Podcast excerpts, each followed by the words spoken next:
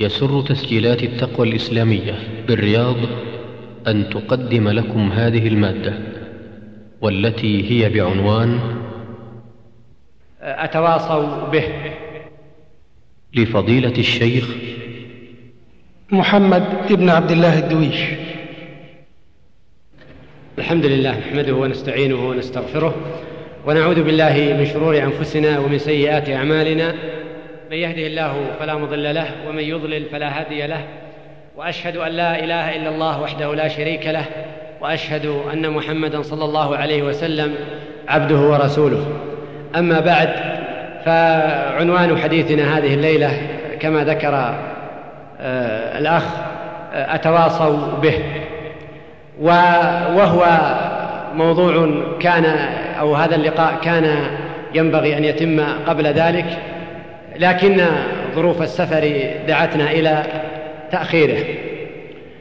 والمقصود من الحديث حول هذا الموضوع هو بعض الوقفات حول قول الله عز وجل كذلك ما أتى الذين من قبلهم من رسول إلا قالوا ساحر أو مجنون أتواصوا به؟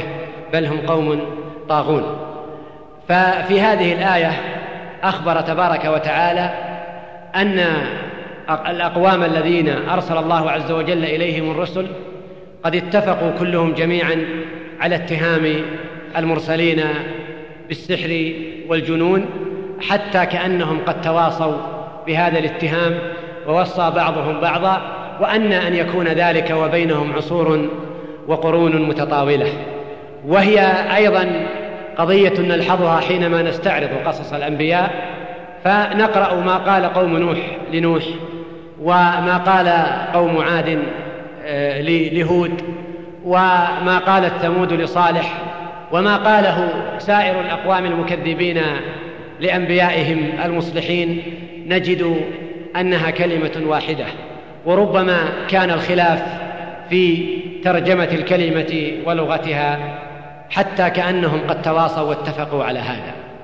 فسيكون موضوع حديثنا ذكر بعض النماذج من اتهام المصلحين بما ليس فيهم في أمر دينهم. وهي قضية جزئية وحتى هذه القضية الجزئية تستحق وتستهلك وقتا كثيرا. ذلك أن قضية الإصلاح تفترض صراعا مع أهل الباطل. إن المصلحين يرون واقعا لا يرضي الله ورسوله. فيسعون إلى تغييره. والمصلح لا يكون مصلحا إلا حين يريد إحقاق حق أو تغيير باطل. ولا شك أن مصالح أهل الباطل سوف تصطدم مع ما يدعو إليه هؤلاء المصلحون.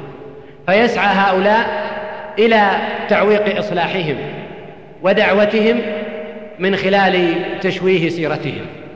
ويعلم هؤلاء أن قضية الدين هي القضية التي يدعو إليها هؤلاء. أن قضية الدين والمعتقد هي القضية التي تشغل هؤلاء والتي يعنى بها هؤلاء لذا يسعى هؤلاء الأعداء إلى تشويه المصلحين في عقائدهم وديانتهم والطعن فيها. إنها صورة واحدة من صور الابتلاء التي يتعرض لها المؤمنون والابتلاء سنة ماضية. سنة لمن آمن بالله عز وجل. أحسب الناس أن يتركوا أن يقولوا آمنا وهم لا يفتنون. ولقد فتنا الذين من قبلهم فلا يعلمن الله الذين صدقوا ولا يعلمن الكاذبين. ولئن كان الابتلاء سنة في حق المؤمنين وحق كل من يؤمن فلا بد أن يبتلى. فما بالكم بالمصلحين؟ ما بالكم بالذين يسعون إلى تغيير الواقع الذي يخالف شرع الله عز وجل لا شك أنهم أكثر عرضة للابتلاء والامتحان. وهذا الأمر نقرأه في سير الأنبياء وفي سير المصلحين. كم عانى وكم واجه الأنبياء من أعدائهم المكذبين. وهي صور شتى من التكذيب والتعويق والابتلاء. يسعى إليها هؤلاء ويتواصى بها هؤلاء جيلا بعد جيل وقرنا بعد قرن. إنها تبلغ القمة. في, في ف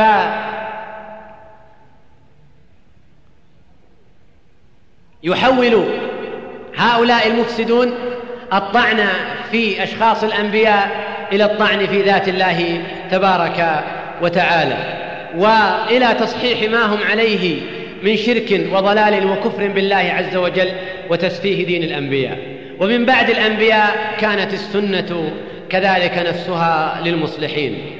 الله عز وجل قد أمر نبيه صلى الله عليه وسلم بعد أن ذكر طائفة من الأنبياء فبعد أن حكى قصة إبراهيم مع قومه قال تبارك وتعالى ووهبنا له إسحاق ويعقوب كلا هدينا ونوحا هدينا من قبل ومن ذريته داود وسليمان وأيوب ويوسف وموسى وهارون وكذلك نجزي المحسنين وزكريا ويحيى وعيسى وإلياس كل من الصالحين وإسماعيل واليسع ويونس ولوطا وكلا فضلنا على العالمين. ثم قال تبارك وتعالى أولئك الذين هدى الله فبهداه مقتده.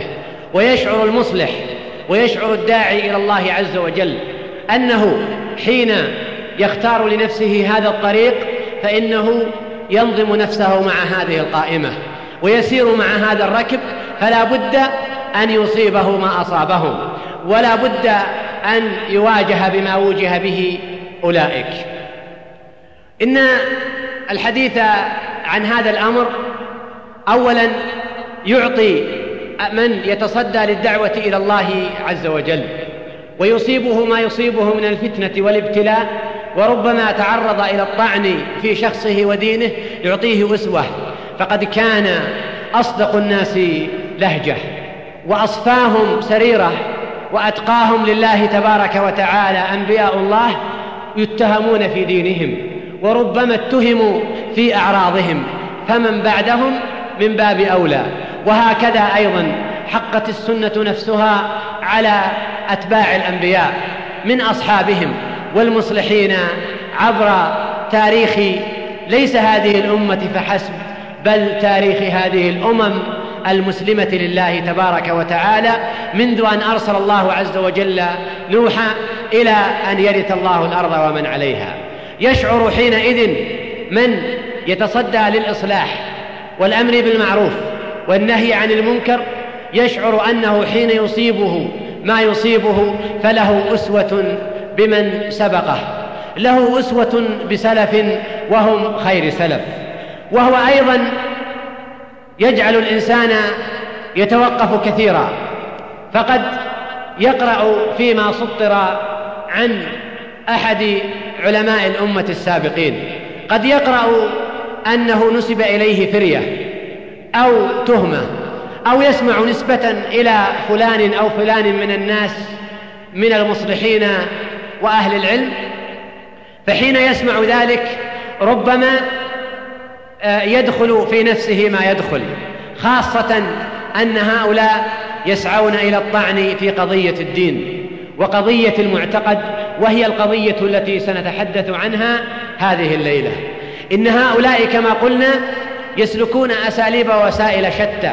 في الابتلاء والامتحان لكننا نريد أن نقف فقط مع هذه القضية وهي قضية حساسة لأنها هي قضية المصلحين.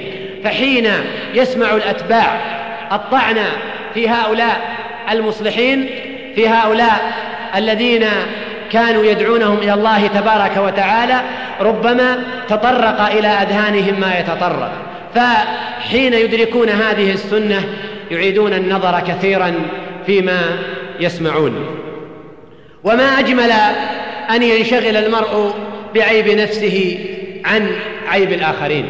وحين نفتش إخوتي الكرام في أنفسنا فإننا سنرانا سنرى أننا نملك رصيدا هائلا من السيئات ورصيدا من المعايب ورصيدا من النقائص تكفي وحدها حين ننشغل بها تكفينا أن ننشغل بعيوب الآخرين والطعن على الآخرين واتهامهم. والمرء لن يسأل في قبره إلا عما يعتقده في رجل واحد هو محمد صلى الله عليه وسلم. سيسأل من ربك وما دينك وما تقول في هذا الرجل الذي بعث فيكم. فحين يكف لسانه وحين يصرف نفسه عن الانشغال بعيوب الآخرين وعما يقال فيهم فإنه سيجد أمامه رصيدا هائلا من عيوب نفسه وأخطاء نفسه يسعى للانشغال بها وإصلاح نفسه فيحقق له ذلك صلاح في نفسه واستقامة وعلاج لما يعاني ويحقق له ذلك أيضا انكفافا عن أعراض الناس. وكل المسلم على المسلم حرام دمه وماله وعرضه.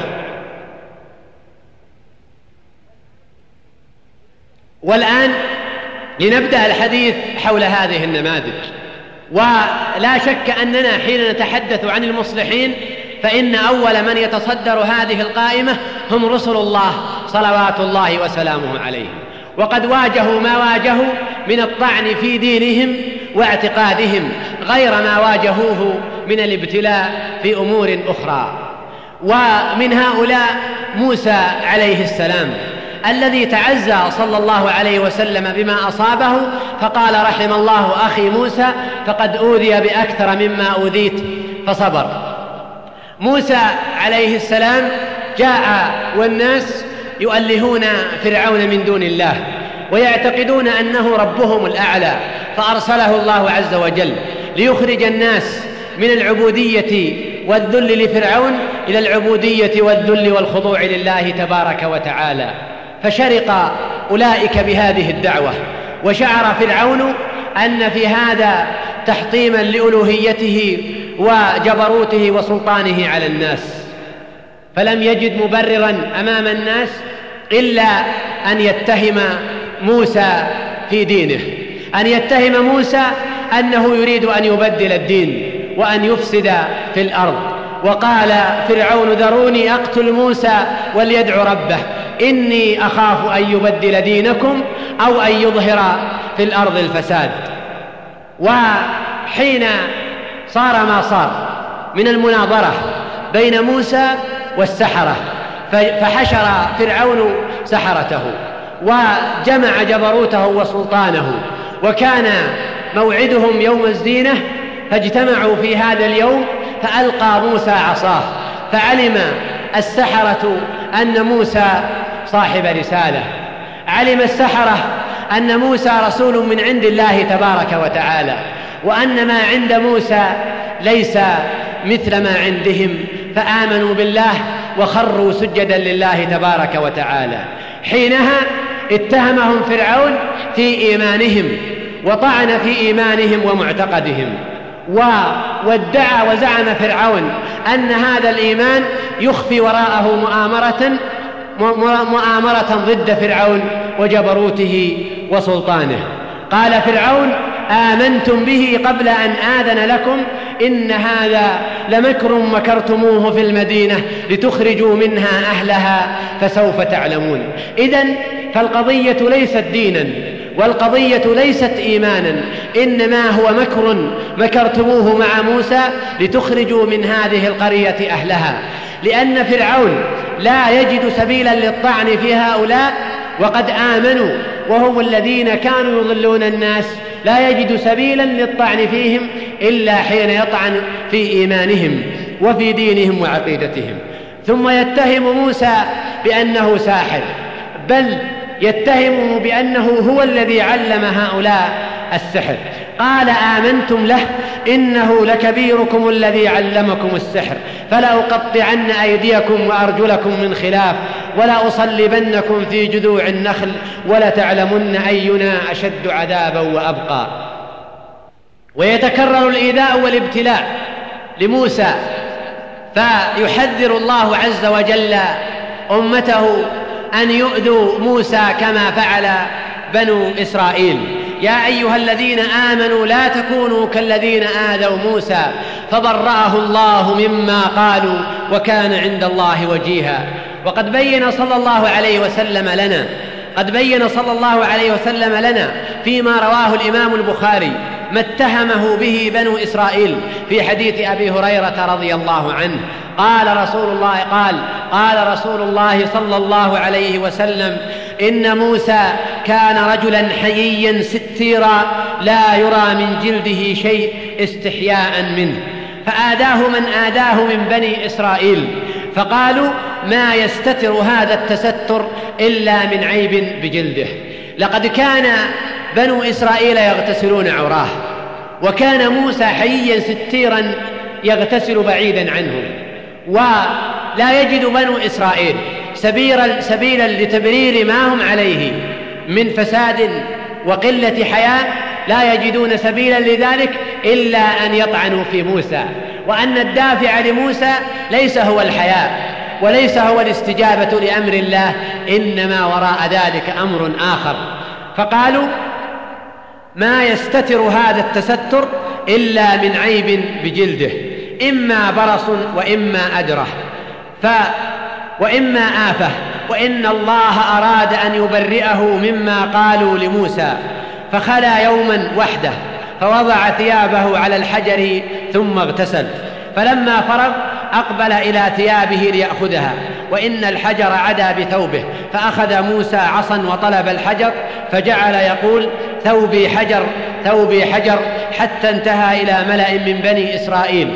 فرأوه عريانا أحسن ما خلق الله وأبرأه مما يقولون وقام الحجر فأخذ ثوبه فلبسه وطفق بالحجر ضربا بعصاه فوالله إن بالحجر لندبا من أثر ضربه ثلاثا أو أربعا أو خمسا فذلك قوله يا أيها الذين آمنوا لا تكونوا كالذين آذوا موسى فبرأه الله مما قالوا.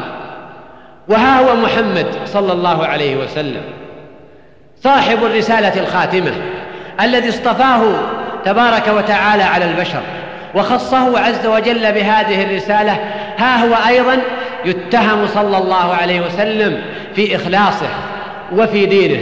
فحين قسم صلى الله عليه وسلم قسمة لم ترق لبعض ضعاف الإيمان قال أحدهم إن هذه لقسمة ما أريد بها وجه الله. قال ابن مسعود فأتيت النبي صلى الله عليه وسلم فأخبرته فغضب حتى رأيت الغضب في وجهه ثم قال يرحم الله موسى فقد أوذي بأكثر من هذا فصبر. نعم يتهم صلى الله عليه وسلم بإخلاصه وأن هذه القسمة لم يكن يريد بها صلى الله عليه وسلم وجه الله. ومن هو هذا؟ إنه من أولئك الذين أخبر صلى الله عليه وسلم أنه سيخرج من ضئضئه ونسله قوم قال يحقر أحدكم صلاته عند صلاتهم وصيامه عند صيامهم وقراءته عند قراءتهم يمرقون من الدين كما يمرق السهم من الرمية. وها هي مريم ابنة عمران تتهم أيضا ويتهمها اليهود عليهم لعائن الله المتتابعة. يتهمونها بالبهتان والزنا حين أكرمها الله عز وجل ونفخ فيها من روحه فأتت به قومها تحمله. قالوا يا مريم لقد جئت شيئا فريا. يا أخت هارون ما كان أبوك امرأ سوء وما كانت أمك بغيا؟ فأشارت إليه قالوا كيف نكلم من كان في المهد صبيا؟ فأنطقه الله وقال إني عبد الله آتاني الكتاب وجعلني نبيا. ومع هذه الآية الواضحة الخارقة ينطق هذا الغلام وهو في المهد. مع ذلك كله لا يزال أولئك يصرون على هذه الجريمة البشعة فيتهمون هذه المرأة الطاهرة. التي يقول تبارك وتعالى عنها وإذ قالت الملائكة يا مريم إن الله اصطفاك وطهرك واصطفاك على نساء العالمين. يا مريم اقنتي لربك واسجدي واركعي مع الراكعين. يقول تبارك وتعالى عنهم وبكفرهم وقولهم على مريم بهتانا عظيما. وكأنما تواصى هؤلاء مع أوليائهم. فتقذف عائشة رضي الله عنها بما قذفت به بما قذفت به آه، مريم. ويسير المنافقون وراء أوليائهم اليهود. وراء أوليائهم الذين يتولونهم والذين كانوا يقولون لهم لئن أخرجتم لنخرجن معكم ولا نطيع فيكم أحدا أبدا. فيشيعون هذه الفرية ضد عائشة رضي الله عنها. وتموج الفرية وتموج الفرية في وسط مجتمع المسلمين شهرا يتحدث عنها الناس حتى تصاب عائشة رضي الله عنها فيصيبها المرض وحق لها ذلك. وقد كانت مريم عليها السلام تقول لما جاءها ما جاءها يا ليتني مت قبل هذا وكنت نسيا منسيا. تقول ذلك وقد نفخ فيها من روح الله تبارك وتعالى. فتسمع عائشة رضي الله عنها ما يقال لها وما تتهم به ثم ترى من النبي صلى الله عليه وسلم ما ترى. فتبقى حبيسة الألم وحبيسة هذه الفرية شهرا. والاتهام لعائشة رضي الله عنها لم يكن اتهاما لعائشة وحدها بل كان اتهاما قبل ذلك كله للنبي صلى الله عليه وسلم. إنه طعن في فراشه طعن في أحب النساء إليه. فحين سئل صلى الله عليه وسلم من أحب النساء إليه قال عائشة قيل فمن الرجال؟ قال أبوها إنه طعن في بيت النبوة طعن في هذه المرأة التي اختصه الله اختصها الله اختص الله نبيه صلى الله عليه وسلم بها فتزوجها بكرا. وبرأها تبارك وتعالى فيطعن في عائشة. ليس المقصود أولئك الطعن في عائشة رضي الله عنها إنما مقصودهم الطعن في النبي صلى الله عليه وسلم والطعن في صاحبه أبي بكر رضي الله عنه إذ هي ابنته فهو طعن في بيت النبوة وفي أولئك الذين اصطفاهم صلى الله عليه وسلم. في من اصطفاه لصحبته وفي من اصطفاها لتكون زوجة له زوجة له في الدنيا والآخرة.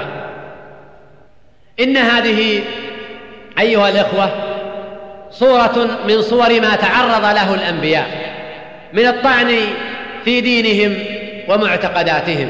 وقد كان لبني إسرائيل النصيب الأكبر من ذلك فهم كانوا أعداء الأنبياء والمرسلين. وقد حكى عنهم القرآن ما حكى من إيذائهم لأنبياء الله عز وجل واتهامهم لهم. وبعد ذلك صحابة النبي صلى الله عليه وسلم. هاي عائشة رضي الله عنها كما قلنا تتهم فيما تتهم به. وها هو خليفة المؤمنين عثمان بن عفان رضي الله عنه. ها هو يتهم في دينه. فجاء رجل من أهل مصر يريد حج البيت. فرأى قوما جلوسا فقال من هؤلاء القوم؟ قالوا هؤلاء قريش. قال فمن الشيخ منهم؟ قالوا عبد الله بن عمر. قال يا ابن عمر إني سائلك عن شيء فحدثني. هل تعلم أن عثمان فر يوم أحد؟ قال نعم. قال هل تعلم أنه تغيب عن بدر ولم يشهد؟ قال نعم. قال هل تعلم أنه تغيب عن بيعة الرضوان فلم يشهدها؟ قال نعم. قال الله أكبر. وكأنما فرح هذا الرجل أن يجد هذه النقيصة وأن يجد هذه التهمة في خليفة رسول الله صلى الله عليه وسلم في من كانت تستحي منه الملائكة. فلما قال ذلك قال ابن عمر تعال أبين لك. أما فراره يوم أحد فأشهد أن الله عفى عنه وغفر له. وأما تغيبه عن بدر فإنه كانت تحته بنت رسول الله صلى الله عليه وسلم وكانت مريضة. فقال له رسول الله صلى الله عليه وسلم إن لك اجر أجر رجل ممن شهد بدرا وسهمه.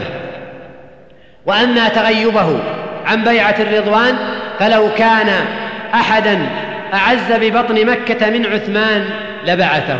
فبعث رسول الله صلى الله عليه وسلم عثمان وكانت بيعة الرضوان بعدما ذهب عثمان إلى مكة. فقال رسول الله صلى الله عليه وسلم بيده اليمنى هذه يد عثمان. فضربها على يده وقال هذه لعثمان. ولهذا قال بعضهم فكانت يد رسول الله صلى الله عليه وسلم لعثمان خير من يد عثمان لعثمان. ثم قال ابن عمر اذهب بها الآن معك. والقصة في صحيح البخاري. وعن سعد بن عبيدة قال جاء رجل إلى ابن عمر فسأله عن عثمان فذكر عن محاسن عمله فقال لعل ذلك يسوءك. قال نعم. ثم قال ثم سأله عن علي فذكر محاسن عمله. قال هو ذاك. بيته أوسط بيوت النبي صلى الله عليه وسلم. ثم قال لعل ذلك يسوءك. قال أجل. قال فأرغم الله بأنفك. انطلق فاجهد, فاجهد علي جهدك. نعم. إن هؤلاء يسوءهم أن تذاع مناقب أصحاب النبي صلى الله عليه وسلم. إن أولئك يملكون مرضا في قلوبهم ولهذا كبر هذا الرجل حين أقر له ابن عمر رضي الله عنه بتلك التهم التي اتهم بها عثمان في دينه. فاتهمه أنه تخلف عن هذه المشاهد وتغيب عنها. وساءه حين ذكر له أيضا ابن عمر محاسن عثمان رضي الله عنه. وها هو رجل من العشرة المبشرين بالجنة ومن المهاجرين السابقين الأولين. ها هو يتهم في دينه سعد بن أبي وقاص رضي الله عنه. فعن جابر بن سمرة رضي الله عنه قال شكى أهل الكوفة سعدا إلى عمر فقالوا إنه لا يحسن أن يصلي. فقال سعد أما أنا فإني كنت أصلي بهم صلاة رسول الله صلى الله عليه وسلم صلاتي العشي لا أخرم منها أركض في الأوليين وأحذف في الأخريين. فقال عمر ذاك الظن بك يا أبا إسحاق. أهل الكوفة يعلمون صاحب رسول الله صلى الله عليه وسلم الصلاة. أهل الكوفة يتهمون صاحب رسول الله صلى الله عليه وسلم. الذي فداه صلى الله عليه وسلم بأبيه وأمه يتهمونه أنه لا يحسن يصلي. فبعث عمر رضي الله عنه رجالا يسألون عنه بالكوفة فكانوا لا يأتون مسجدا من مساجد الكوفة إلا قالوا خيرا حتى أتوا مسجدا لبني عبس. فقال رجل يقال له أبو سعدة أما إذ نشدتمونا بالله انظر إلى منطق هؤلاء. إنه يرى أنه لا يريد أن يتهم سعدا لكن حين نشد بالله فقد تعينت عليه كلمة حق يجب أن يقولها.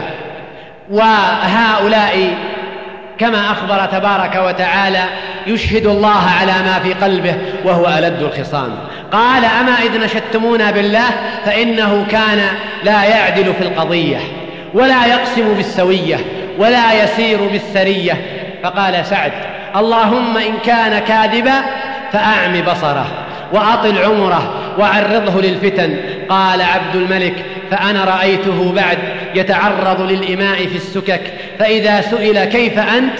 قال كبير مفتون أصابتني دعوة سعد. والقصة في البخاري ومسلم.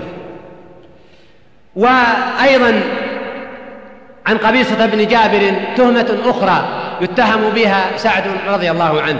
عن قبيصة بن جابر قال قال ابن عم لنا يوم القادسية.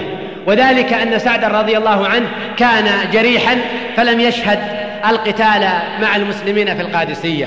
فقال آه هذا الرجل ألم ترى أن الله أنزل نصره وسعد بباب القادسية معصم فأبنى وقد أمت نساء كثيرة ونسوة سعد ليس فيهن أيم. فبلغ سعدا قوله فقال عي لسانه ويده. فجاءت نشابة فأصابت فاه فخرس ثم قطعت يده في القتال. فقال أي سعد احملوني على باب. فخرج به محمولا ثم كشف عن ظهره وفيه قروح فأخبر الناس بعذره فعذروه وكان سعد لا يجبن وفي رواية يقاتل حتى ينزل الله نصره وقال وقطعت يده وقتل. وهذا الخبر رواه الطبراني كما في المجمع وقال بإسنادين رجال أحدهما ثقات. ولا شك أن هؤلاء ليسوا هم وحدهم من اتهم من أصحاب النبي صلى الله عليه وسلم في دينهم. فماذا قال الخوارج عن أصحاب النبي صلى الله عليه وسلم؟ ماذا قالوا عن علي رضي الله عنه؟ وماذا قالوا عن معاوية؟ أليس, أليس أحدهم كان يتعبد ربه بقتل علي رضي الله عنه ويرى أنه يتقرب إلى الله عز وجل بذلك؟ أليس أحدهم كان يثني عليه على ابن ملجم ويقول يا ضربة من تقي ما أراد بها إلا ليبلغ من ذي العرش رضوانا. فيظن ويرى أن صاحبه أوفى البرية ميزانا حين قتل سبط رسول الله صلى الله حين قتل زوج بنت رسول الله صلى الله عليه وسلم ورابع خلفائه رضي الله عنه. ونتجاوز ما قيل عن أصحاب النبي صلى الله عليه وسلم.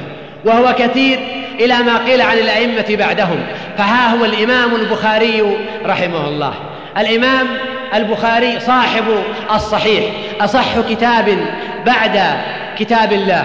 يكفي في حديث من الأحاديث أن تقول رواه الإمام البخاري. إمام أهل الحديث والسنة ها هو يتهم في عقيدته ودينه.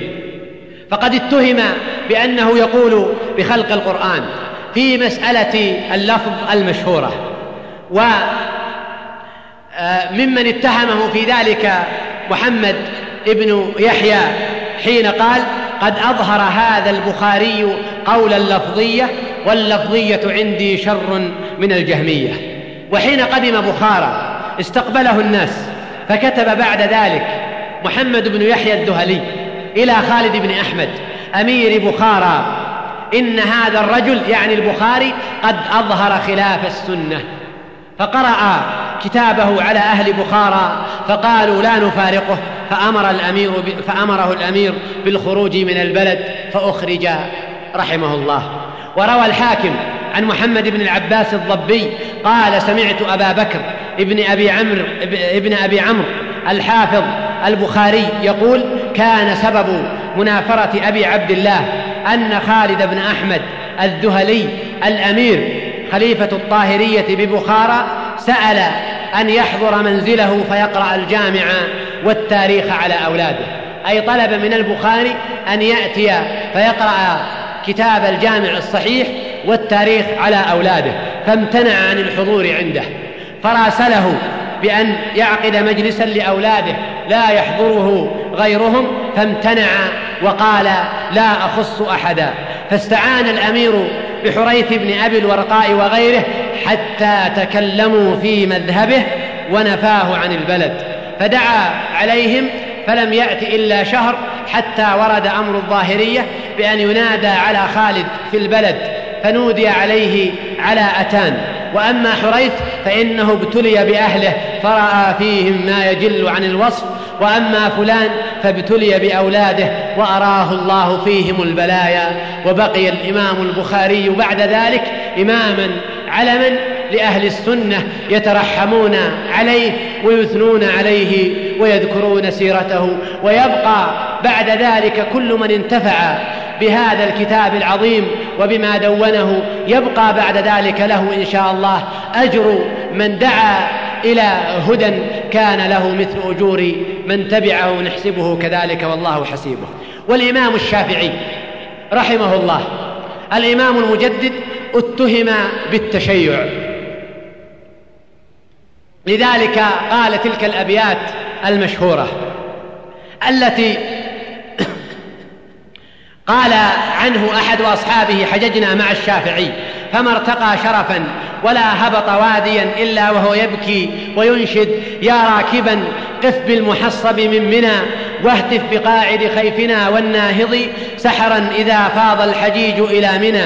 فيضا كملتطم الفرات الفائض إن كان رفضا حب آل محمد فليشهد الثقلان أني رافضي قال الذهبي لو كان شيعيا وحاشاه من ذلك لما قال الخلفاء الراشدون خمسة.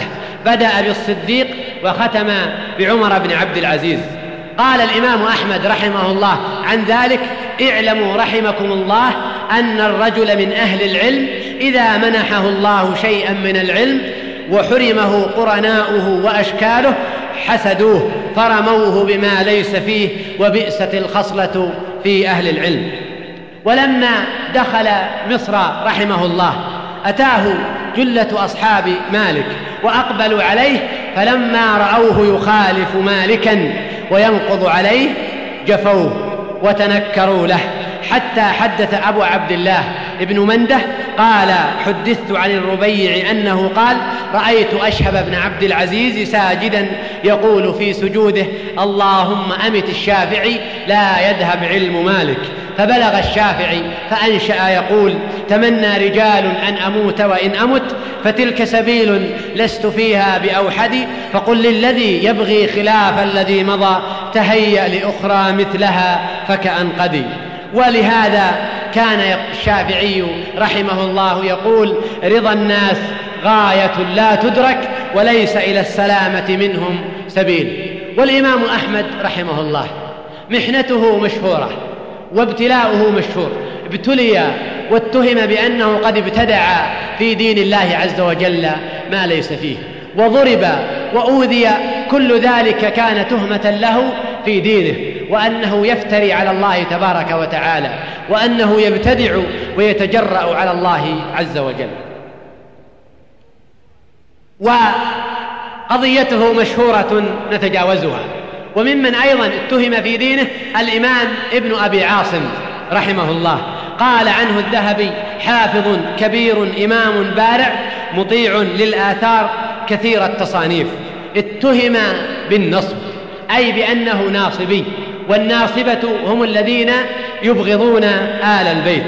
وأرسل له الديلمي غلاما له آه، له ومخلاة وسيفا وأمره أن يأتيه برأسه فأتاه وهو في مسجده يحدث فقال له إن الأمير قد أمرني أن آتي برأسك. فوضع الكتاب الذي كان يقرأ فيه على رأسه ثم أتاه آت فقال إن الأمير ينهاك عن ذلك. والشاهد أن الإمام ابن أبي عاصم إمام من أئمة أهل السنة يتهم بأنه ناصبي ويناصب آل البيت. وممن اتهم أيضا في دينه ومعتقده الإمام بقي بن مخلد. قال عنه الذهبي الإمام القدوة شيخ الإسلام أبو عبد الرحمن الأندلسي القرطبي الحافظ صاحب التفسير والمسند اللذين لا نظير لهما. وكان إماما مجتهدا صالحا ربانيا صادقا مخلصا رأسا في العلم والعمل عديم المثل منقطع القرين يفتي بالأثر ولا يقلد أحدا. هذه هذه هي حال بقي بن مخلد وهذا هو ثناء الإمام الذهبي عليه. بقي بن مخلد قدم إلى الأندلس فأحيا فيها مذهب أهل الحديث فشرق به أولئك المتعصبون المقلدون. قال أبو الوليد ابن الفرضي في تاريخه ملأ بقي بن مخلد الأندلس حديثا فأنكر عليه أصحابه الأندلسيون أحمد بن خالد ومحمد بن الحارث وأبو زيد ما أدخله في كتب الاختلاف وغرائب الحديث فأغروا به السلطان وأخافوه به ثم إن الله أظهره عليهم وعصمه منهم فنشر حديثه وقرأ للناس روايته. قال ابن حزم وكان حمد بن عبد الرحمن الأموي صاحب الأندلس محبا للعلوم عارفا. فلما دخل بقي الأندلس بمصنف أبي بكر بن أبي شيبة وقرئ عليه أنكر جماعة من أهل الرأي ما فيه من الخلاف واستبشعوه ونشطوا العامة عليه ومنعوا من قراءته فاستحضره صاحب الأندلس محمد وإياهم وتصفح الكتاب كله جزءا جزءا حتى أتى على آخره ثم قال لخازن الكتب هذا كتاب لا تستغني خزانتنا عنه فانظر في نسخه لنا. ثم قال لبقي انشر علمك وارو ما عندك. ونهاهم أن يتعرضوا له. وأيضا ممن اتهم في معتقده ودينه الإمام ابن قتيبة. فقد اتهمه سبط بن الجوزي بأنه يميل إلى التشبيه. وكلامه يدل عليه وأنه يرى رأي الكرامية. قال عنه شيخ الإسلام عن ابن قتيبة ابن قتيبة من أهل السنة وهو من المنتسبين إلى أحمد وإسحاق والمنتصرين لمذاهب السنة المشهورة وله في ذلك مصنفات متعددة. قال فيه صاحب التحديث بمناقب أهل الحديث هو أحد أعلام الأئمة والعلماء الفضلاء. أجودهم تصنيفا وأحسنهم ترصيفا وكان أهل المغرب يعظمونه ويقولون من استجاز الوقيعة في ابن قتيبة يتهم بالزندقة. ويقولون كل بيت ليس فيه من تصنيفه فلا خير فيه. قلت أي شيخ الإسلام؟ ويقال هو لأهل السنة مثل الجاحظ للمعتزلة فإنه خطيب السنة كما أن الجاحظ خطيب المعتزلة. هذه هي حال ابن قتيبة كما حكى شيخ الإسلام ومع ذلك يتهمه سبط بن الجوزي في عقيدته بالتشبيه وبأنه يرى رأي الكرامية. وأيضا ممن اتهم في معتقده ودينه بما ليس فيه محمد ابن الفضل. فلما تكلم محمد بن الفضل ببلخ في فهم القرآن وأحوال الأئمة أنكر عليه فقهاء بلخ وقالوا مبتدع وإنما ذاك بسبب اعتقاده مذهب أهل الحديث. وأيضا ممن اتهم في دينه ومعتقده الإمام إمام أهل السنة الإمام البربهاري رحمه الله. وكان إماما قائما بالسنة معلنا بها قائما بمذهب أهل الحديث وأهل السنة قمع الله به أهل البدع فشرقوا بدعوته واتهموه في دينه ومعتقده. قال أبو الحسين الفراء كان للبربهاري مجاهدات ومقامات في الدين وكان المخالفون يغلظون قلب السلطان عليه. ففي سنة إحدى وعشرين وثلاثمائة أرادوا حبسه فاختفى وأخذ كبار أصحابه وحملوا إلى البصرة فعاقب الله الوزير ابن مقلة وأعاد الله البربهاري إلى حشمته حشمته وزادت وكثر أصحابه. فبلغنا أنه اجتاز الجانب الغربي فعطس فشمته أصحابه فارتفعت ضجتهم حتى سمعها الخليفة فأخبر بالحال فاستهولها. ثم لم تزل المبتدعة توحش قلب الراضي حتى نودي في بغداد. لا يجتمع اثنان من أصحاب البربهاري فاختفى وتوفي مستترا في رجب سنة ثمان وعشرين وثلاثمائة. ومنهم أيضا الإمام أبو عثمان المغربي. قال عنه شيخ الإسلام آه، قال عنه الذهبي الإمام القدوة شيخ الصوفية أبو عثمان. سعيد بن سلام المغربي القيرواني نزيل نيسابور. قال السلمي كان أوحد المشايخ في طريقته. لم نرى مثله في علو الحال وصون الوقت. امتحن بسبب زور نسب إليه حتى ضرب وشهر على جمل ففارق الحرم. وممن اتهم أيضا في دينه ومعتقده الخطيب البغدادي رحمه الله. فقال محمد بن طاهر حدثنا مكي بن عبد السلام الرميلي قال كان سبب خروج الخطيب من دمشق إلى صور أنه كان يختلف إليه صبي مليح فتكلم الناس في ذلك وكان أمير البلاد رافضيا متعصبا فبلغته القصة فجعل ذلك سبيلا إلى الفتك به. فأمر صاحب شرطته أن يأخذ الخطيب بالليل فيقتله وكان صاحب الشرطة سنيا فقصده تلك الليلة في جماعة ولم يمكنه أن يخالف الأمير فأخذه وقال قد أمرت فيك بكذا وكذا ولا أجد لك حيلة إلا أني أعبر بك عند دار الشريف. فإذا حاذيت الدار اقفز وادخل فإني لا أطلبك وارجع وأرجع إلى الأمير فأخبره بالقصة. ففعل ذلك. ودخل دار الشريف ابن أبي الحسن. ف فأرسل الأمير إلى إلى الشريف أن يبعث به.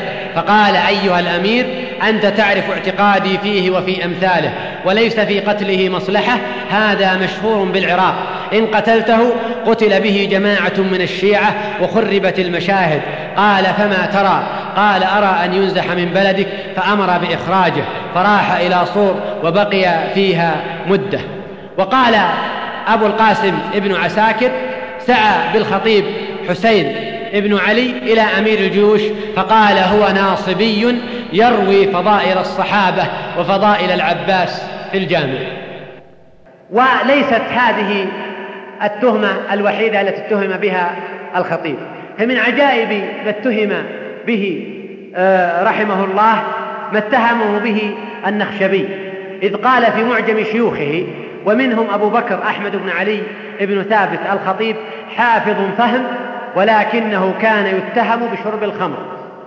كنت كلما لقيته بدأني بالسلام فلقيته في بعض الأيام فلم يسلم علي ولقيته شبه المتغير فلما جاز عني لحقني بعض أصحابنا وقال لي لقيت أبا بكر الخطيب سكران قلت له قد لقيته متغيرا واستنكرت حاله ولم أعلم أنه سكران ولعله قد تاب إن شاء الله تعالى. لكن حسن الظن به يوصله إلى أن يقول لعله قد تاب. لكنه لا يمكن أن يتهم نفسه بالوهم فبمجرد أن رأى حاله شبه المتغير اتهمه بهذه التهمة وهذه الفرية. قال ابن السمعاني ولم يذكر من الخطيب رحمه الله هذا إلا النخشبي مع أني لحقت جماعة كثيرة من أصحابه. أيضا ممن اتهم في دينه ومعتقده الإمام الحافظ عبد الغني المقدسي رحمه الله. فكان آه، كما حكى الذهبي كان يقرأ الحديث بدمشق ويجتمع عليه الخلق فوقع الحسد فشرعوا عملوا لهم وقتا لقراءة الحديث وجمعوا الناس فكان هذا ينام وهذا بلا قلب. فلما فما اشتفوا فأمروا الناصح ابن الحنبلي أن يعظ تحت النسر يوم الجمعة وقت جلوس الحافظ حتى يصرف الناس عن الحافظ. فأول ذلك أن الناصح والحافظ أرادا أن يختلف الوقت فاتفقا أن الناصح يجلس بعد الصلاة وأن يجلس الحافظ العصر فدسوا إلى الناصح رجلا ناقص العقل من بني عساكر فقال للناصح في المجلس ما معناه؟ إنك تقول الكذب على المنبر فضرب وهرب فتمت مكيدتهم ومشوا إلى الوالي وقالوا هؤلاء الحنابلة قصدهم الفتنة واعتقادهم يخالف اعتقادنا ونحو هذا ثم جمعوا كبراءهم ومضوا إلى القلعة إلى الوالي وقالوا نشتهي أن تحضر عبد الغني فانحدر إلى المدينة خالي الموفق وأخي الشمس البخاري وجماعة وقالوا نحن ناظرهم إلى آخر القصة. والمقصود أنهم اتهموا هؤلاء الحنابلة بأنهم كانوا يثيرون الفتنة والفتنة عند هؤلاء إنما كانت تعني أن يوصف الله عز وجل بما وصف به نفسه. الفتنة عند هؤلاء كانت تعني اتباع الحديث والأثر حين كان هؤلاء أهل بدع وضلال. وممن أيضا عانى ما عانى من الاتهام في دينه ومعتقده الإمام الشاطبي صاحب الاعتصام والموافقات. وقد حكى جزءا من ذلك أختصر بعضه. حكى جزءا من معاناته في كتاب الاعتصام. وذلك أنه كان ممن يدعو إلى إحياء السنة ويمقت البدع وأهلها. يقول رحمه الله فتارة نسبت إلى القول بأن الدعاء لا ينفع ولا فائدة فيها كما يعزي إلي بعض الناس بسبب أني لم ألتزم الدعاء بهيئة الاجتماع في أدبار الصلاة حال الإمامة. وسيأتي ما في ذلك من المخالفة للسنة وللسلف الصالح والعلماء. وذلك أن هذه البدعة قد انتشرت عند الناس فكانوا يلتزمون أن يدعو الإمام ويدعو الناس بعد الصلاة بصوت عال. فأنكر الإمام الشاطبي هذه البدعة لأنها لم تكن واردة عن سلف الأمة فاتهموه بأنه يرى أن الدعاء أي أن دعاء الله عز وجل لا ينفع. ثم قال وتارة نسبت إلى الرفض وبغض الصحابة رضي الله عنهم بسبب أنني لم ألتزم ذكر الخلفاء الراشدين منهم في الخطبة على الخصوص إذ لم يكن ذلك من شأن السلف في خطبهم ولا ذكره أحد من العلماء المعتبرين في أجزاء الخطب. كان في ذاك الوقت كانوا يترضون عن الخلفاء الراشدين. إذ أنه قد اعتاد الناس أن يسبوا عليا على المنابر فأبدل ذلك بالترضي عن الخلفاء الراشدين. فلما ترك الإمام الشاطبي ذلك اجتهادا منه فاتهموه بأنه رافضي يبغض الصحابة. قال أيضا وتارة أضيف إلي القول بجواز القيام على الأئمة وما أضافوه إلي إلا من عدم ذكرهم في الخطبة وذكرهم فيها محدث لم يكن عليه من تقدم. ثم ذكر أيضا جوانب أخرى اتهم فيها رحمه الله. وممن اتهم أيضا في دينه ومعتقده ابن الجوزي. قال الذهبي وقد نالته آه، محنة في أواخر عمره ووشوا به إلى الخليفة الناصر بأمر اختلف في حقيقته. وأيضا ممن اتهم في ذلك الإمام الأوحد شيخ الإسلام ابن تيمية رحمه الله. فقد امتحن وابتلي في عقيدته. فاتهم بأنه ينتقص النبي صلى الله عليه وسلم والصالحين حين أفتى بتحريم شد الرحال إلى زيارة القبور.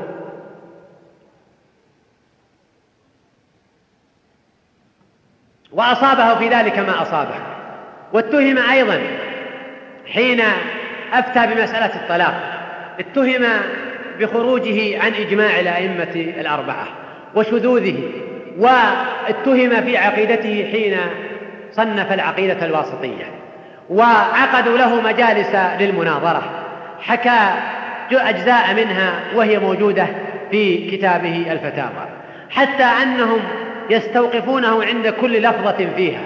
فحين ذكر أن أهل السنة يصفون الله عز وجل بما وصف به نفسه وما وصفه به رسوله صلى الله عليه وسلم من غير تكييف ولا تمثيل من غير تحريف ولا تكييف ولا تمثيل قالوا له لماذا عدلت عن لفظ التأويل إلى التحريف؟ ولماذا عدلت عن لفظ التمثيل عن لفظ التشبيه إلى التمثيل؟ فأجاب أن ذلك هو لفظ القرآن. وأجاب ووضح الفرق ما بين التشبيه والتمثيل.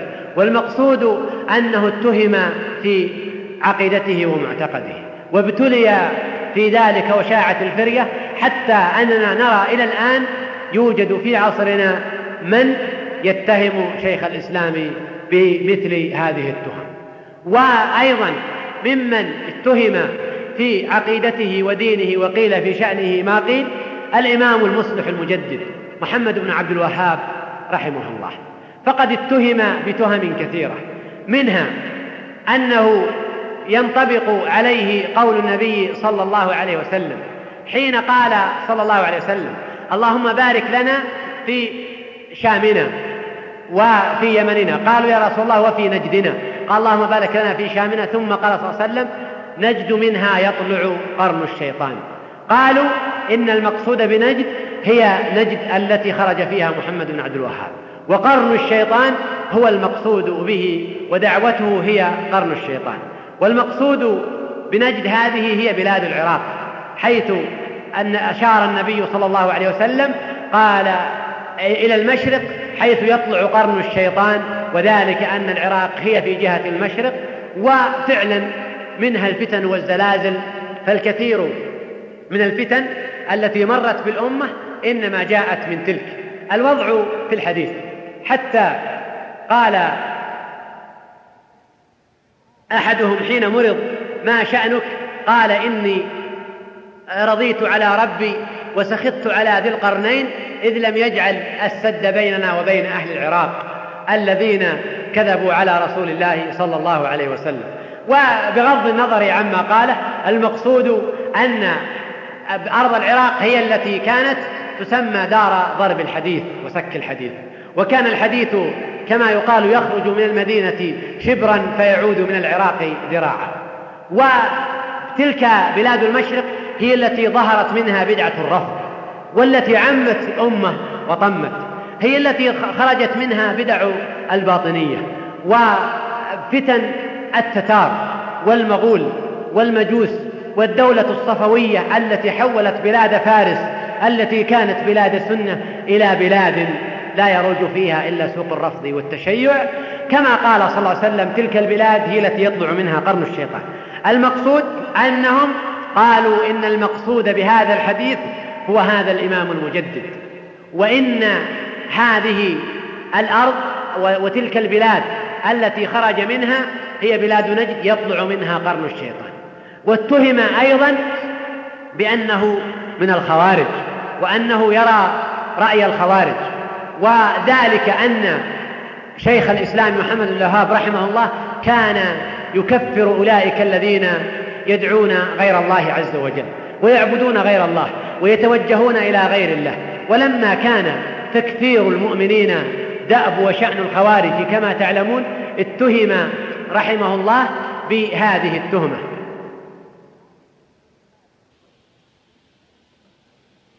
واتهم ببغض النبي صلى الله عليه وسلم وأنه كان ينهى عن الصلاة على النبي صلى الله عليه وسلم.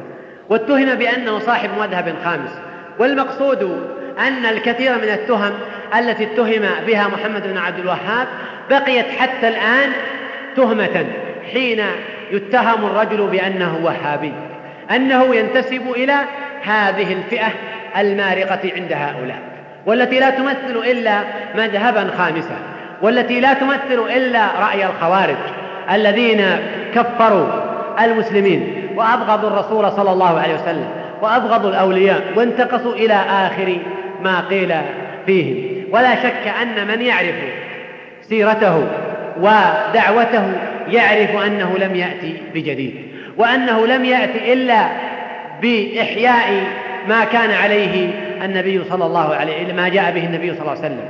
وإحياء ما كان عليه سلف الأمة من المجددين. وهكذا أيها الإخوة الحديث حول هذه القضية حديث يطول. لكن هذه هي صورة صورة من صور الابتلاء التي يتعرض لها المصلحون. وذلك لأسباب لأسباب وعوامل.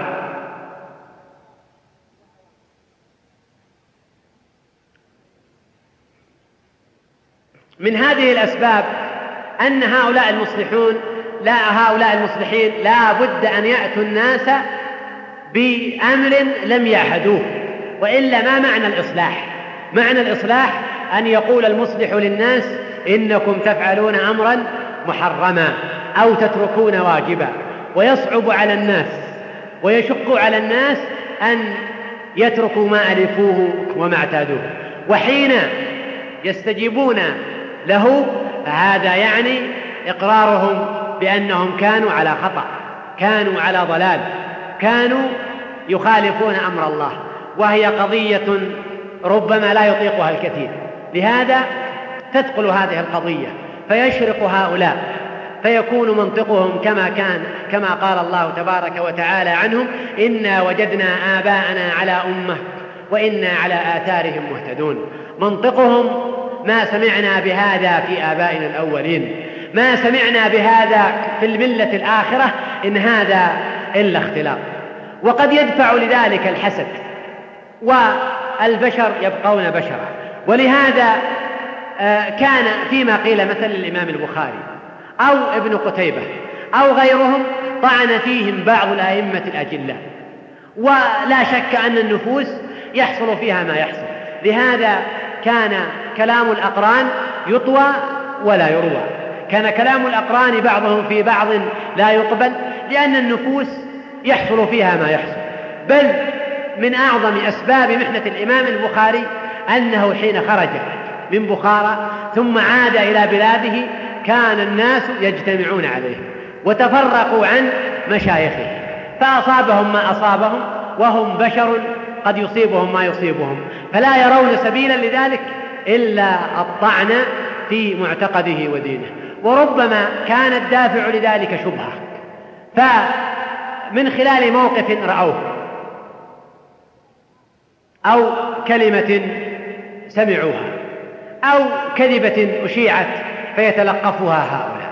ولا يتلق يتلقف الشبه إلا من كان في قلبه الهوى ابتداء. ومن كان يحمل الاستعداد من الداخل لأن يعيد النظر. من كان يحمل الاستعداد من الداخل لأن يسيء الظن بإخوانه المسلمين. أما الذين تربوا بتربية القرآن فإنهم منطقهم قول الله عز وجل ولولا إذ سمعتموه قلتم ما يكون أن نتكلم بهذا. ظن المؤمنون والمؤمنات بأنفسهم خيرا. لو سمعتم هذه الفرية وهذه التهمة لظننتم بأنفسكم خيرا. كما قال أبو أيوب لزوجته لما تحدث في شأن ما قيل لعائشة قالت قال لها لو كنت مكان عائشة أكنت تفعلين ذلك؟ قالت لا والله. قال والله لعائشة خير منك. فقالت لها له رضي الله عنها قالت لو لو كنت مكان صفوان أكنت تفعل ذلك؟ قال لا والله. قالت فوالله لصفوان خير منك. لقد كان هذا المنطق هو الذي كان ينبغي أن يسود بين المؤمنين. في كل عصر ومصر أن يظن أن يظن المؤمنون بأنفسهم خيرا. أقول قد يكون أحيانا في النفوس ما فيها من الهوى وحظوظ النفس فتأتي هذه المواقف التي تصادف هذا الهوى فيبني المرء قصورا على رمال ولو عاد إلى نفسه واتقى الله عز وجل وأحسن الظن وأبدأ وأعاد لما قال ما قال. كما مر معنا في مثلا مقولة أحدهم عن الخطيب رحمه الله. يقول لعله قد تاب. لكن ألا يجد أسلوبا آخر؟ ألا يجد ظنا آخر غير هذا الظن؟ فيتهم نفسه ويتهم ما قيل له أن يأتيه رجل فيحدثه أنه لقيه على هذه الحال. وأيضا مما يلحظ في مثل هذه المواقف أن هؤلاء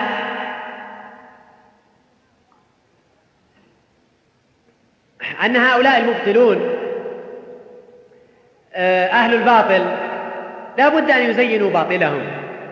ولا بد أن يلبسوه لباسا يقبله الناس. لهذا فهم يخرجون القضية كما يقال إخراجا مقبولا. إنهم يستغلون موقفا وقع فيه أولئك حتى يتهموه. لما كان موسى يغتسل بعيدا عن الناس اتهموه بأن ذلك لم يكن تسترا ولا حياء منه إنما لأن فيه عيب. لما جاءت مريم تحمل معها الغلام اتهموها بأنها قد وقعت في الفجور. لما جاءت عائشة رضي الله عنها مع صفوان قال ذاك الرجل الفاجر قال كلمة واحدة سارت بعد ذلك قال امرأة نبيكم باتت مع رجل فجاء بها يقودها والله لا نجت منه ولا نجا منها. فسارت هذه الفرية. وأولئك الذين طعنوا في صاحب رسول الله صلى الله عليه وسلم. عثمان رضي الله عنه. إنما أيضا استغلوا موقفا حين تخلف عن بدر وتخلف وفر يوم أحد ولم يشهد بيعة الرضوان استغلوا هذا فجعلوه سبيلا للطعن فيه رضي الله عنه. وأولئك الذين طعنوا في سعد وفي غيرهم من الأئمة بل ربما كانت قضيتهم هي التي يطعنون فيها. إن أحدهم حينما كان يدرس فضائل الصحابة في الجامع ويذكر فضائل العباس صارت هذه علامة على بدعته وفريته كما قال عنه أولئك كما سبق. والمقصود أيها الإخوة أنها سنة الله تبارك وتعالى.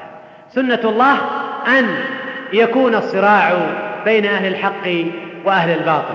سنة الله أن يبتلى المصلحون. ولهذا فينبغي للمسلم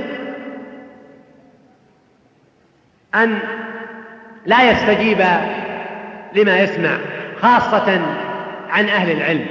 وذلك أنه يحصل لهم ما يحصل من المصلحين كما مر معنا قبل قليل. والحديث عن هذه النماذج حديث طويل والمقصود نماذج فقط مما تعرض له أئمة أهل السنة علي على مر التاريخ عليهم رضوان الله تبارك وتعالى. أسأل الله عز وجل أن يقيض لسنة نبيه صلى الله عليه وسلم ناصرا ومعينا إنه سميع مجيب. هذا والله أعلم. وصلى الله وسلم على نبينا محمد. وسبحانك اللهم وبحمدك أشهد أن لا إله إلا أنت أستغفرك وأتوب إليك.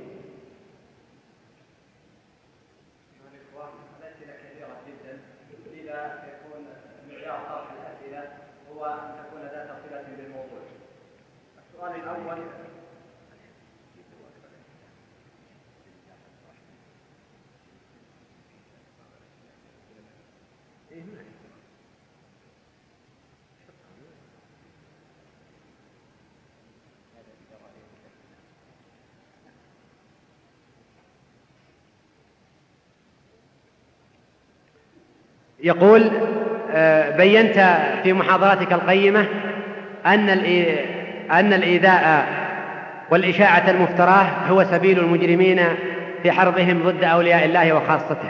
والسؤال هو هل تبرئة الله لازمة لكل من افتري عليه وكذب عليه أم أن الفرد قد تشاع عنه القالة وتثبت عليه ومن ثم يموت وهو في أعين الناس جل الناس متهما في دينه مطعونا في عمله أفدنا أفادك الله.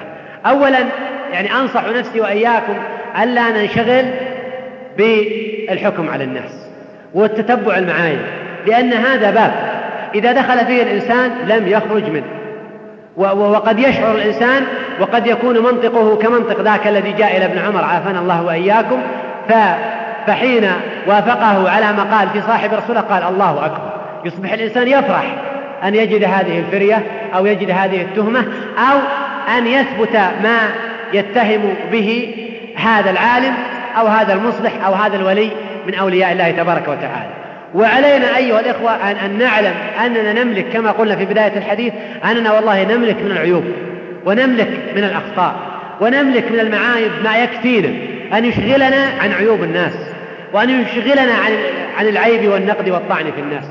ودائما يجب أن تكون قضيتنا هي قضية النعمة وأن نصلح وأن نغير كما شرع الله عز وجل وأن لا ننشغل بالحكم على الناس وأن لا ننشغل بالاتهام على الناس وهي قضية لن تسأل عنها لن تحاسب يوم القيامة ماذا تعتقد في فلان من الناس لن تسأل إلا عن رجل واحد هو النبي صلى الله عليه وسلم وما سوى ذلك من سوى ذلك لو جهلت حاله ولو سكت عن اتهامه فلن يضيرك ذلك شيئا عند الله عز وجل. ولو دخلت هذا الباب ربما فعلا. طعنت في من طعن في دينه. والثاني والثالث ثم آه بعد ذلك نقلت نقلك هواك إلى أن تتجاوز هذا. وتنصب نفسك إماما للجرح والتعديل حاكما على الناس قاضيا عليهم فيما فعلوا. أما قضية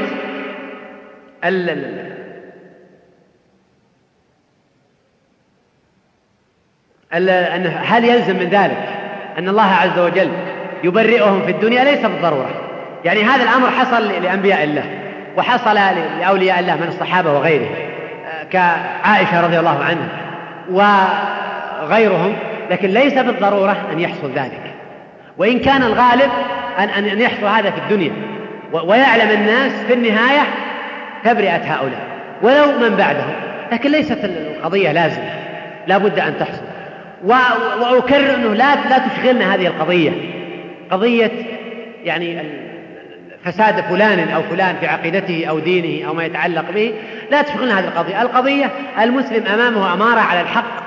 يقبل الحق من كل من جاء به. ويرفض الباطل من كل من جاء به أيا كان. لو جاء بالحق رجل مبطل فإنه يقبله لا لأنه جاء به فلان لكن لأنه الحق. ولو قال الباطل من قاله ولو كان ورعا عالما صادقا مخلصا فإنه يرفضه وحبه لفلان وإجلاله له لا يمكن أن يجعله آه، أن يجعله ذلك وسيلة لأن يقبل هذا الذي قاله مما يخالف كتاب الله وسنة رسوله صلى الله عليه وسلم. يقول الطعن بالدعاة والمصلحين سنة إلهية من قبل المغرضين لهذا الدين.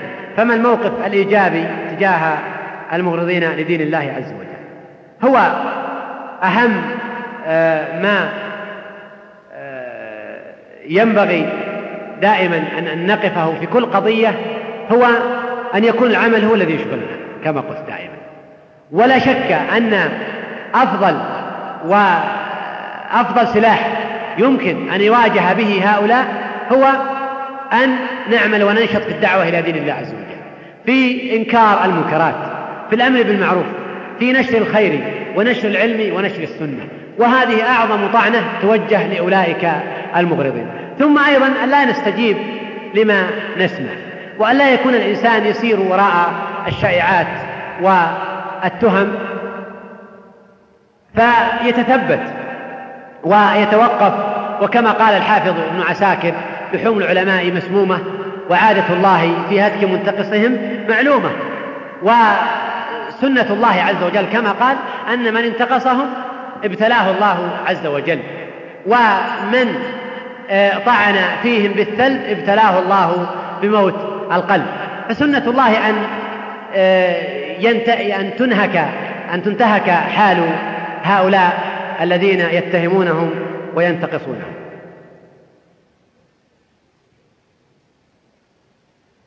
يقول ما دور الشاب المسلم نحو أهله ومجتمعه الذي أشرب بتلك آه، الترهات ومظاهر الفساد؟ لا شك أنه كما قلنا يعني أن أن دورنا دائما أن نشغل الناس بالقضية المهمة التي تعنيهم بالقضية التي تسألون عنها. أنت يا أخي انشغل بدينك أشغل نفسك بقضيتك. أنت خلقك الله عز وجل لعبادته. فماذا قدمت في عبادة الله تبارك وتعالى؟ ماذا عملت لعبادة الله عز وجل؟ دخول الإنسان أحيانا في مثل هذه الميادين يكون مشغلا له عن إصلاح نفسه ومشغلا له عن العناية بنفسه وعن عيوبه. فأشغل نفسك أولا بعبادة ربك وبإصلاح نفسك ومراجعة سيئاتك وذنوبك ومعايبك والتوبة إلى الله عز وجل منها. ثم آه، بعد ذلك تبقى هذه المواقف حين تحصل يتعامل معها المسلم التعامل الشرعي. أن دائما أن توزن الأمور بشرع الله عز وجل. هذا هو الميزان الذي لا يطيش. هذا الميزان الذي لا لا يظلم فيه أحد. هذا الميزان الذي من حكم به عدل الذي أنزله الله عز وجل. أن نزل الناس دائما أيا كانوا بميزان الشرع. هذا الذي هم عليه. وما قالوه؟ هل يوافق ما جاء في كتاب الله وسنة رسوله صلى الله عليه وسلم؟ أم لا يوافق؟ فإن وافق ما في كتاب الله وسنة رسوله صلى الله عليه وسلم قبلناه قائلا به من قال. مهما كان ما دام يوافق ما في كتاب الله وسنة رسوله فنحن نقبله. لا لأنه قاله فلان ولكن لأنه يوافق كتاب الله وسنة رسوله صلى الله عليه وسلم ونحن إنما تعبدنا بالكتاب والسنة. وحين نراه يخالف كتاب الله وسنة رسوله صلى الله عليه وسلم فإننا نرفضه. لا نرفضه لأن فلانا قال أو أن فلان لم يقل به إنما لأنه يخالف شرع الله. فحينما نضع هذه الموازين نسلم من كل هذه المشكلات.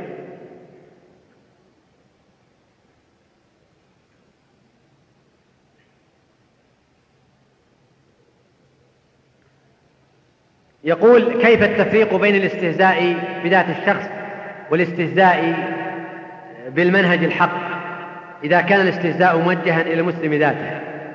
آه، علما بأن المسلم قد يغضب لنفسه أو لا يغضب لنفسه بل يغضب إذا انتهكت محارم الله. هو دائما يجب أن أيضا يضع الإنسان في نفسه هذه القضية. يعني أنه قد يواجه الإنسان بسخرية واستهزاء. فهذا أمر طبيعي. أولا كل الناس يمكن يسخر منه. يعني الناس أيا كان سواء كانوا مسلمين أو غير مسلمين يمكن أن يسخر منهم ويستهزأ منهم. وأنت إنسان مثلك مثل سائر الناس. ليس لك ميزة غير سائر الناس. ثانيا أن هذه سنة الله عز وجل كما قال عن المرسلين. وكما قال تبارك وتعالى إن الذين أجرموا كانوا من الذين آمنوا. ها؟ يضحكون. وإذا مروا بهم يتغامزون. وإذا انقلبوا إلى أهلهم انقلبوا فكهين. وإذا رأوهم قالوا إن هؤلاء لضالون. وما أرسلوا عليهم حافظين. وقال تبارك وتعالى عنهم إنه كان فريق من عبادي يقولون ربنا آمنا فاغفر لنا وارحمنا وأنت خير الراحمين فاتخذتموهم سخريا حتى أنسوكم ذكري وكنتم منهم تضحكون إني جزيتهم اليوم بما صبروا أنهم الفائزون.